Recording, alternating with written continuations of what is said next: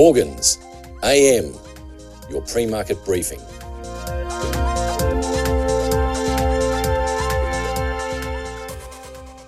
US equity markets retreated after a choppy session, Dow slipping 39 points or 0.1 of a percent. Broader S&P 500 down 0.8 of a percent, and the Nasdaq with a one and a half percent decline, unwinding much of the previous session's gain. Small cap Russell 2000 index also weaker. On the US corporate earnings front, Cisco Systems uh, advanced in the uh, extended session after the networking technology company delivered better than expected numbers on the top and bottom lines, accompanied by encouraging guidance. Earlier in the session, Target uh, tumbled over 13% after the discount retailer reported yet another big earnings miss as higher markdown rates and a more cautious customer hurt profit and sales trends. Uh, looking ahead to tonight, Alibaba, Applied Materials, uh, Kohl's Corp, Gap, and Ross Stores among the notable companies slated to release quarterly results. Also, a busy uh, US economic data calendar overnight, headlined by retail sales, which expanded at a seasonally adjusted month on month pace of 1.3% in October. That was better than the 0.9% rise penciled in by economists. Uh, elsewhere, the National Association of Home Builders Housing Market Index declined to 33 in November from 38 in October, uh, below expectations for a reading of 36. Retail and automotive sectors both down 3.5%, leading uh, weakness on European bourses, leaving the pan European Stoxx 600 index 1% lower. Uh, Germany's DAX also down 1%, uh, France's CAC easing half a percent. In terms of results, uh, Siemens released their fourth quarter result tonight.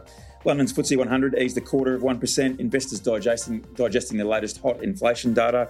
In terms of company news, British software firm Sage Group uh, gained 7.3% uh, after reporting stronger cloud sales. Outside the FTSE 100, uh, Carnival tumbled uh, almost 14%. Cruise operator announcing plans to raise a billion dollars with convertible senior notes to make principal payments on debt and for general uh, corporate purposes. Luxury brand group uh, Burberry released its first half result uh, tonight. As I mentioned in terms of UK uh, economic data, surging household energy and food prices pushed British inflation to a 41 year high. The consumer price index rising at an 11.1% annualised pace. Uh, that was versus economists' forecast for 10.7%. Sizable jump from the 10.1% recorded in September, uh, and indeed the fastest pace since October uh, 1981.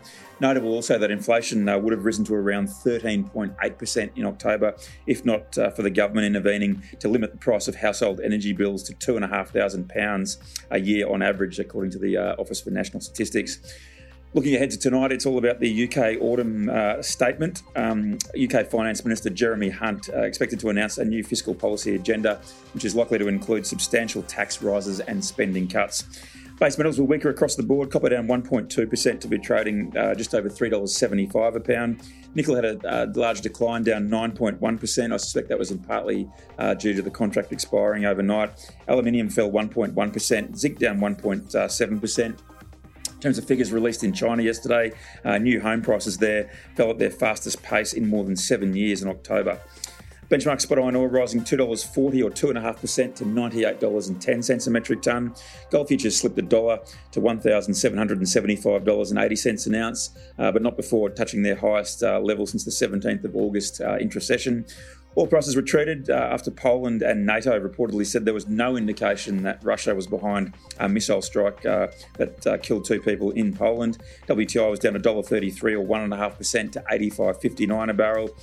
Uh, Brent climbing, uh, Brent declining, I should say, a dollar uh, to 92.86 a barrel. Traders also weighing the latest official inventory data. Energy Information Administration reporting US crude inventories fell by 5.4 million barrels uh, last week. That was much larger than the 400,000 barrel decline forecast by analysts. Over on uh, bond markets, 10 year Treasury yields down 10.5 basis points to 3.69%. Lowest yield settlement for the benchmark maturity since the 4th of October.